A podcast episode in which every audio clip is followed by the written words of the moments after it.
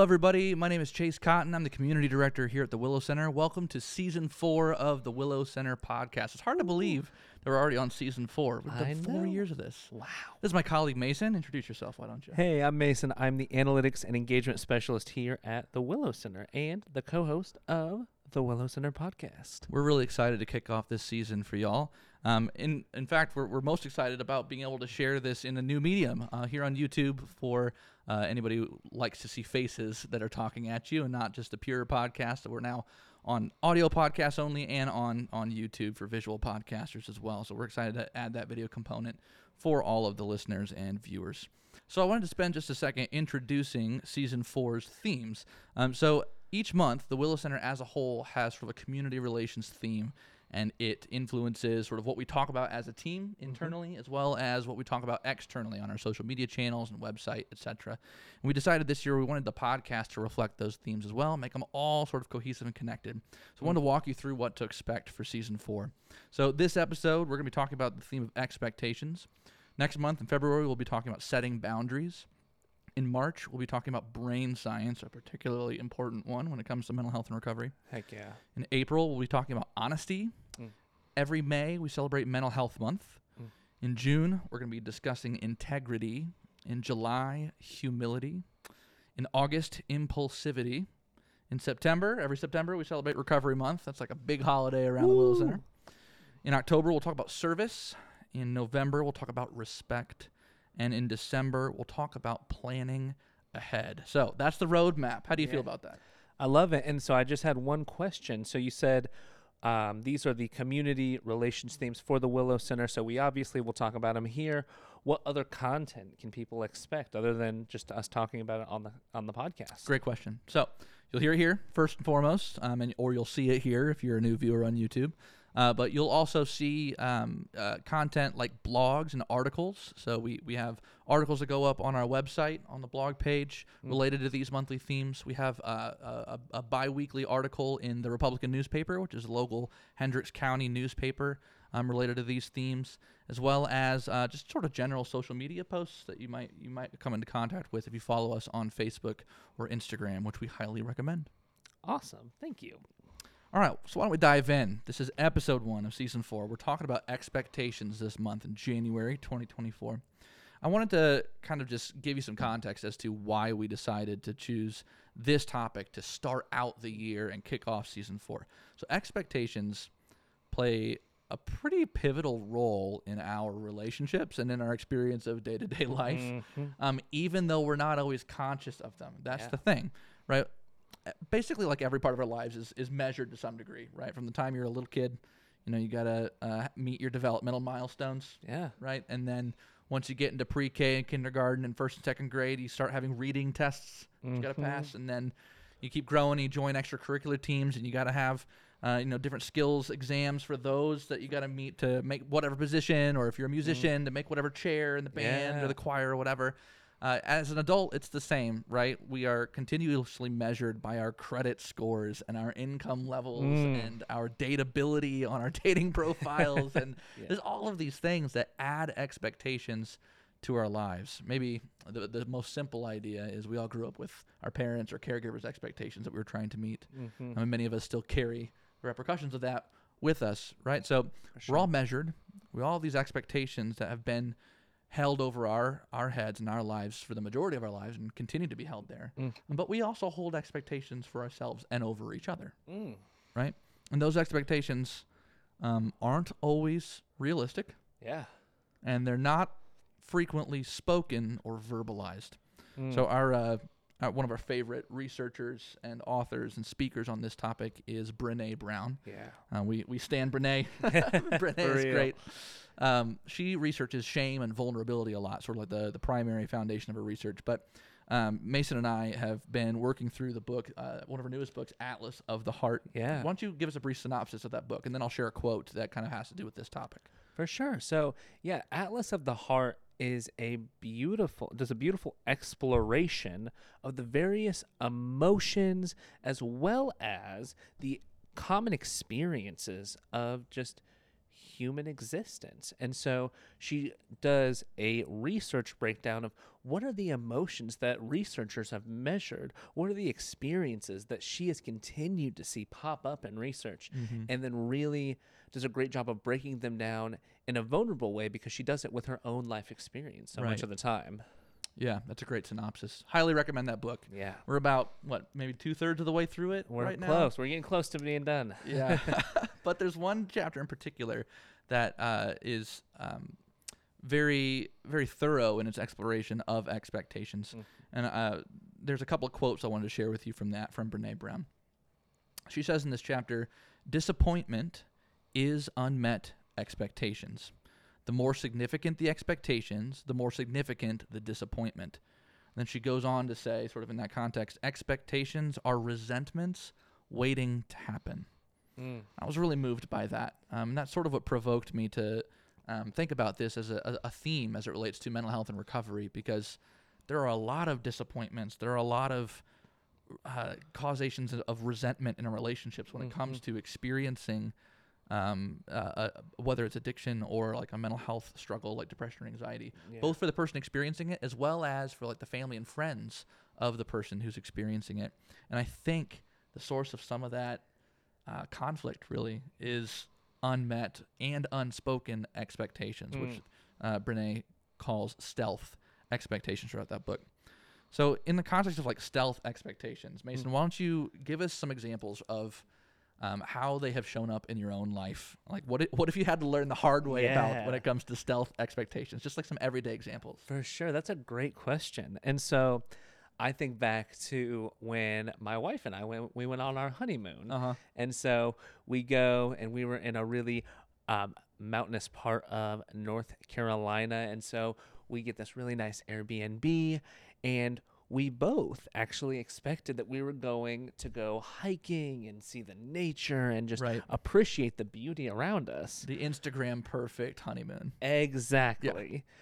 And what happened though is once we got there, we took our six hour drive, we get there, and we were so worn out from having a wedding Right. that we ended up just eating all the good local food and and just relaxing. And so we did have these stealth expectations. Oh, we're going to do all these things, and we just didn't really meet our own expectations. And we were a little disappointed we um following that, you know? Right. Um, and I just thought it was interesting. We were like, oh, we should have done more, but it was like, that's not what we needed at that time. And so we both kind of look back on that and laugh now. Yeah.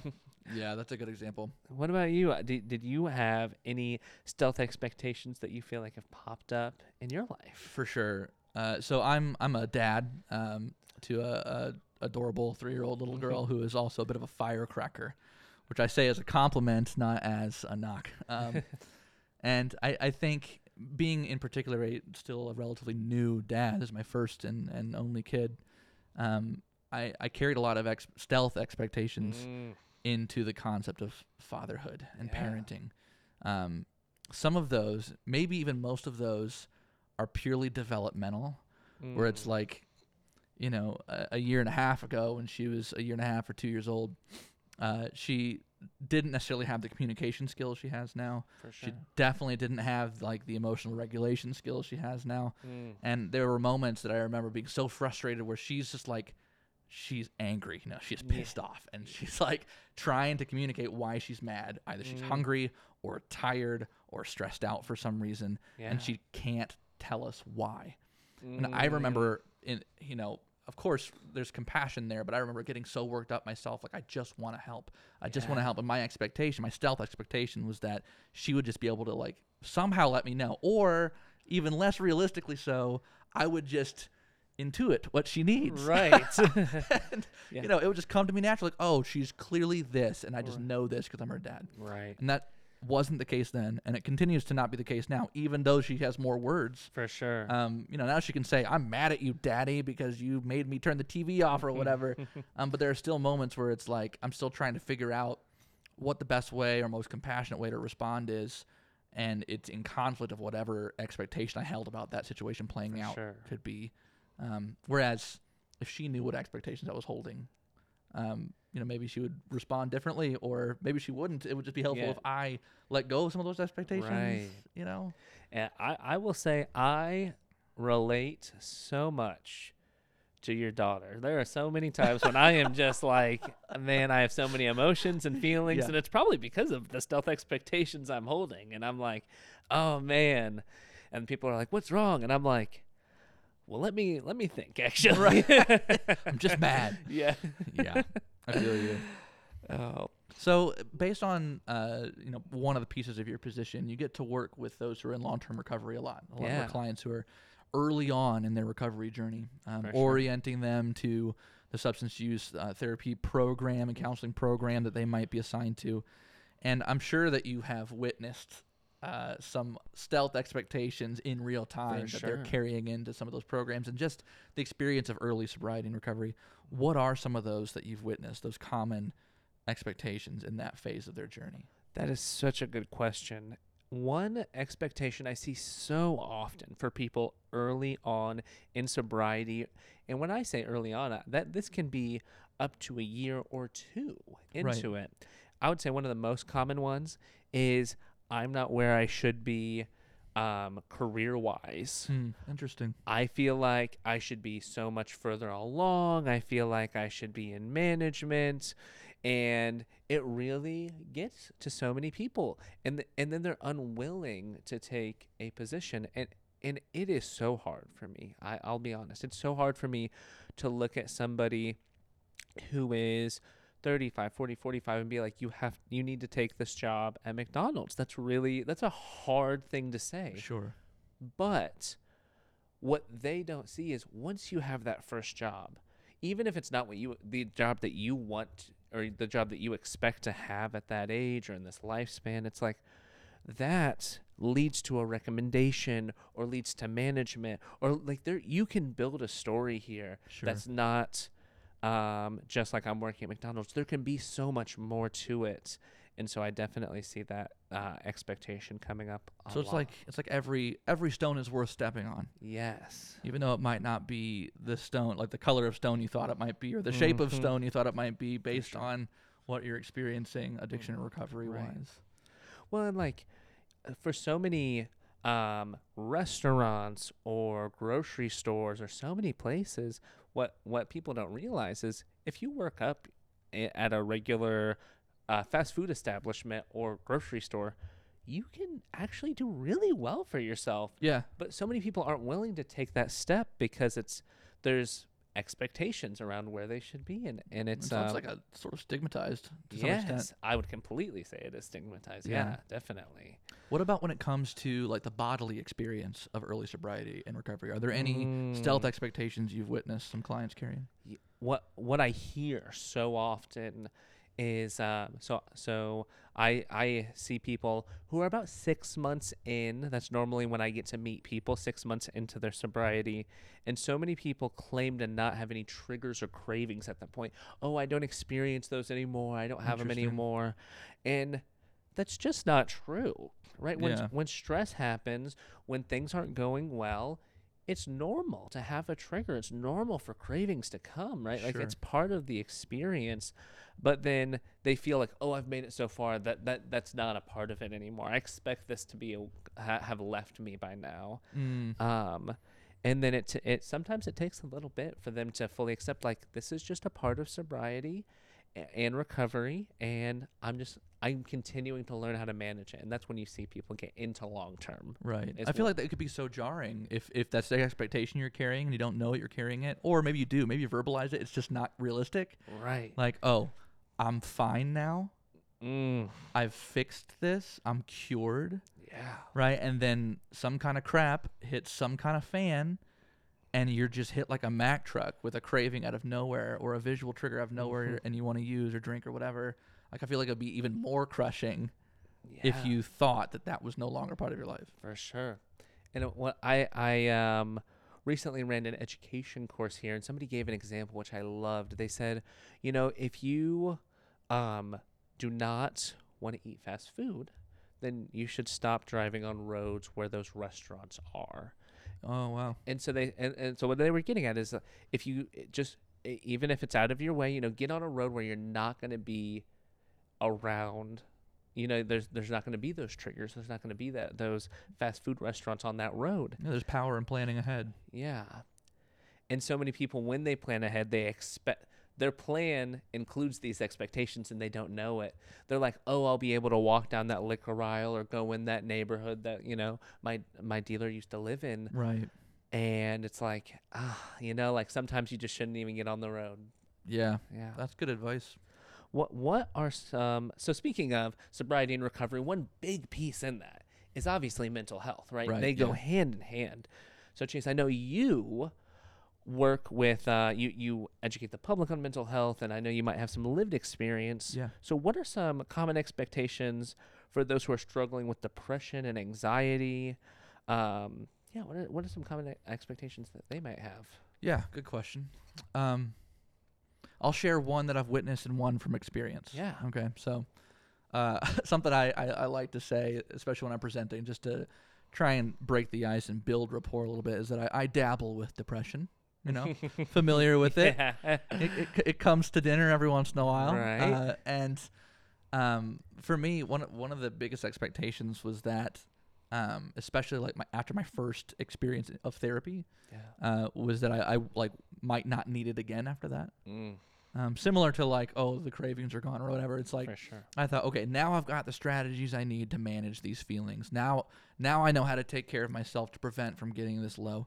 Mm. Uh, and the fact of the matter was, uh, one, I'm not that responsible. yeah.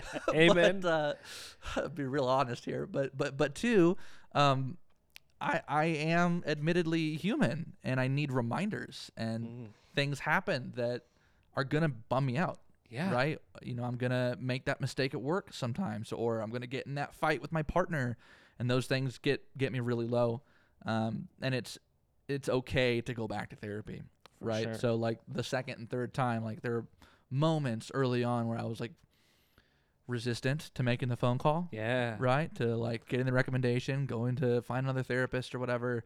Um, because I was carrying some shame around that that Mhm. expectation that I should have this, I should have this under control. For sure. Right, I've been here and done that. I know the strategies. I should be okay. Uh, and that's just something I've had to work through uh, from sure. personal experience. Something I've witnessed more on like the anxiety side. If if I may, Oh, sure, real quick, yeah, like with the uh thank you for sharing the the depression piece and I think that's I want to just say I think that's so true for so many people. It's like, "Oh, I think I have this." But what I always think and what I always tell people, especially uh, when it, so we have an orientation process here, so people come for this orientation, Right. and for some people, this is their third, fourth, fifth time, Mm-hmm. you know, doing a program like this. Yeah. or starting with uh, like starting back in therapy, right? And so, what uh, what I always love to tell people is what this is all about. For some people, it's about learning new information, and if that's you, that's awesome. You know, this is a great opportunity to learn this information. But for some people, we're just going to remind you about what you really value and what really matters to you Right. because life gets so busy so fast. It does. And so it's just nice. And for some people, you know, they have that grounding experience, you know, Mhm. what in their gym or in their, um, you know, religious building or whatever it happens to be. Right. And then, um, but you know, sometimes if you are just out of everything, it's like, oh, I'm not grounded for a week. And I just kind of, I'm, all I'm thinking about is work or all I'm thinking about is this or that. Or, and it's like, Yeah, you get out of practice. You just get out of practice. Yeah. It's true. Definitely. You were mentioning anxiety though. Yeah. cut you off. Yeah, yeah, I appreciate that uh, aside. So something I've witnessed as far as stealth expectations with anxiety is, um, you know, individuals who are experiencing it expect um, the severity of it to uh, more or less just go away with a pill. Um, because Mm, even, I mean, even with depression too, but especially with anxiety, there are a lot of different prescriptions available to help with like your baseline. Yeah. right? Now don't get me wrong i'm not knocking medication and medication assisted treatment. It is a vital tool especially when it comes to just like balancing the chemicals out. Some of For that sure. you're just like genetically predisposed for and it's not even your fault you know? It's just your Mhm. brain.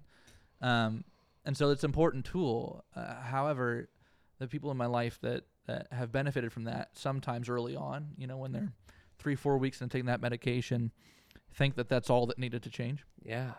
right? When in reality, there's like behavioral components to anxiety in the Mhm. same way that there is depression, right? Like, it can't just be medication. Like, it's not, it's not an antibiotic, Mm-hmm. right? That might help your baseline, Right. but at the end of the day, you might still have a panic attack, right. and you got to figure out ways to work through that panic attack in a way that's healthy and doesn't make you feel like you're gonna die in that moment, Yeah. right? And that's when like counseling and therapy and uh, you know mindfulness practices and all that good stuff come into play. It's got to be like a both and. Yeah. But I feel like that can be disappointing for someone who might have been expecting an easier route. Yeah. Um, not that the experience of anxiety and depression is easy at all, but right. uh, you know when you have a pill, it's hard not to want it to be magical. Right. You know, and I think that's just part of American culture. But that's Uh, yeah one of the things I've witnessed. I definitely agree with that. I see that. I think it's it's honestly a common belief that once I because it's just like every other medication, like you were saying. You know, you take um, probiotics to you know help your gut health. You think that you're going to take an anxiety pill and it's going to cure anxiety. Right. And, and there's so much more that goes in to mental health, and it's um, I think that's the exciting part about therapy is like you know, for for for a lot of people you get to come into therapy and then maybe you get to stop taking medication you know l- Yeah. l- later on not it doesn't happen for everybody but Yeah, I've you- heard you of a might lot. get to that point for Yeah, sure. some people do which is cool So let's get practical then uh, for the listeners and the viewers on YouTube. Um, wh- what is some advice that you would offer an individual who's experiencing this this message right now and is aware? They're aware. Okay, I've Mm, I've probably got some expectations that I've not verbalized to my partner or my colleague at work or yeah. over myself. Um, or maybe they're finally realizing that they've been trying to live up to someone's expectations or society's expectations or the Pinterest mommy bloggers expectations or whatever it is. And that's been harmful for them. Somebody who's realized they're aware of that. What do they do next? What advice would you offer them? That's a good question. I think that um, a big piece is even understanding them to begin with. So this is the first step, I Ah. would say, recognizing, oh man, I have some of these, and accepting that once you know this, they're gonna keep popping up in your head. Right. They're gonna keep coming, and you're gonna be like, wait a minute. I didn't know I expected you to do this. I never told you to do the dishes, but and I always got mad when you didn't do them. But I just didn't know that I like that got to me. You know, like, Right, you don't even you don't really connect those dots in your head sometimes. Sure. So I think this is a huge first step. At, it's just starting that mindfulness practice. Just being aware, Yeah. observing the thoughts as they occur. Mm-hmm. Because then it's not a resentment that's going to build. It can be as simple as, "Oh, can you throw that in the dishwasher for me?" You know, for some people that that can be just a a start. Yeah. Um, and I know that there's a few more, but I'm curious if you have any. I think a good step two would be to move from awareness to um, observation. What I mean by that is like take those thoughts, those expectations that you've been carrying around stealthily or that you've been trying to live up to stealthily and write them down. Um, even if you're not like an avid journaler, um, if you just get a scrap piece of paper and a pen and just jot down like, let me give you a few examples. Like, I feel bad every time I see this type of post come on my social media feed Mm. about disciplining my kid in the right way, or I feel bad um, every time I'm having a conversation with this one particular friend that, you know, maybe maybe it's like uh, they have more time than I do to enjoy this or that activity, and I'm jealous of that, and I have this expectation that I should be enjoying it as much as they have or have that time, but I just can't for whatever reason. Right. Like write those things down and observe them. Because being aware of them up here is like is good. Like Right. you're acknowledging that they exist. But when you write them down, they start to lose their power over you. yeah. Right? Like you write them down, you can start to see how how unrealistic some of them are. You Mhm. can also see how how harmful some of them are.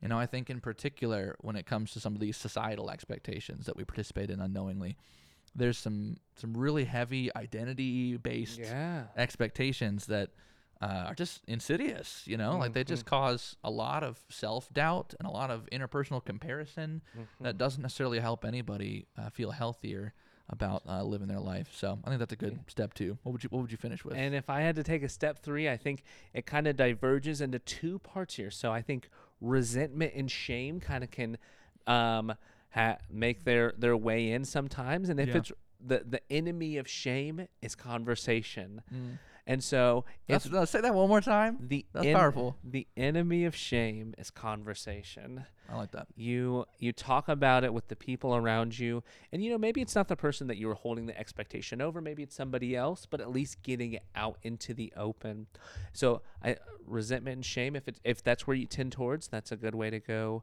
or if it is maybe more anger or maybe more irritation with yourself or with others one practice which I really love is is obviously gratitude. And there's gratitude journaling. You can uh you can write, which I think is huge, but one that I really like is gratitude envisioning. I just heard of this, okay? Okay, hit me. So gratitude envisioning, you take a second, you shut your eyes, and you think of a, a genuine moment you were grateful for. So, for instance, um, we were watching my mother-in-law's dog over the weekend, and he was getting along with our dog, and Yeah. they were playing. And so, literally this morning, I'm sitting at my desk. I shut my eyes for just a second, and I was just like, "I'm so grateful that this weekend went. This weekend went well with our dogs. You know, like, and I felt, I, I felt that moment when I saw them playing, and it was like, it, it brought me joy, and I was also just grateful it was going well. You know, Yeah. and so it's a little bit ste- of a step further because you really feel that gratitude as opposed to just being like, I'm I'm grateful that this happened. You know, like I'm glad to be alive. yeah, exactly. Yeah. Sometimes it doesn't that doesn't feel as uh as meaty, you know. Yeah. No, I like So- that gratitude envisioning. It's a great step. And you know what? Maybe our listeners or our viewers have some advice on this front. If you want to tell us about uh, maybe an expectation that you just became aware of as a result of listening to this, or some advice that you have for how to let go of some of those expectations that are are uh, causing harm in your life, let us know. Uh, put a comment on the YouTube video, or you can send us a message on any of the podcast streaming apps that you have. We would love to learn about your story and uh, and share that uh, with the the greater Willow Center community. hmm I think that about wraps it up, right? I, that that feels like a good stopping point to me. Awesome. If you or someone you know needs support, if you're working through uh, shame, resentment, anger, fear, mental Mm. health struggles like depression, anxiety, or addiction or substance use, please know that the Willow Center is here for you. Mm. We are literally sitting in the gathering room of the Willow Center, so you can come and sit next to the fireplace, have a cup of coffee with us, and uh, we would love to get you plugged in uh, with a, a counselor, and someone who can really help you take the next healthiest step forward. You can give us a call or uh, uh, talk to us on the website. Um, next month, in the month of February 2024, we're going to be talking about the topic of setting boundaries. Mm. Uh, there's a lot of um, sort of focused attention on relationships in February because of the holiday of Valentine's Day. Mhm. And so we thought this would be a great opportunity to check our boundaries, see which ones might need to be set, and really get practical about how you do that without necessarily burning bridges. Yeah, definitely. Because boundaries, a lot of times, are fences, not necessarily. And so Yeah. sometimes you got to put those up. And so it's going to be a good conversation. I'm excited to talk about it. Join us next month. Thank you so much for listening and take care of yourselves.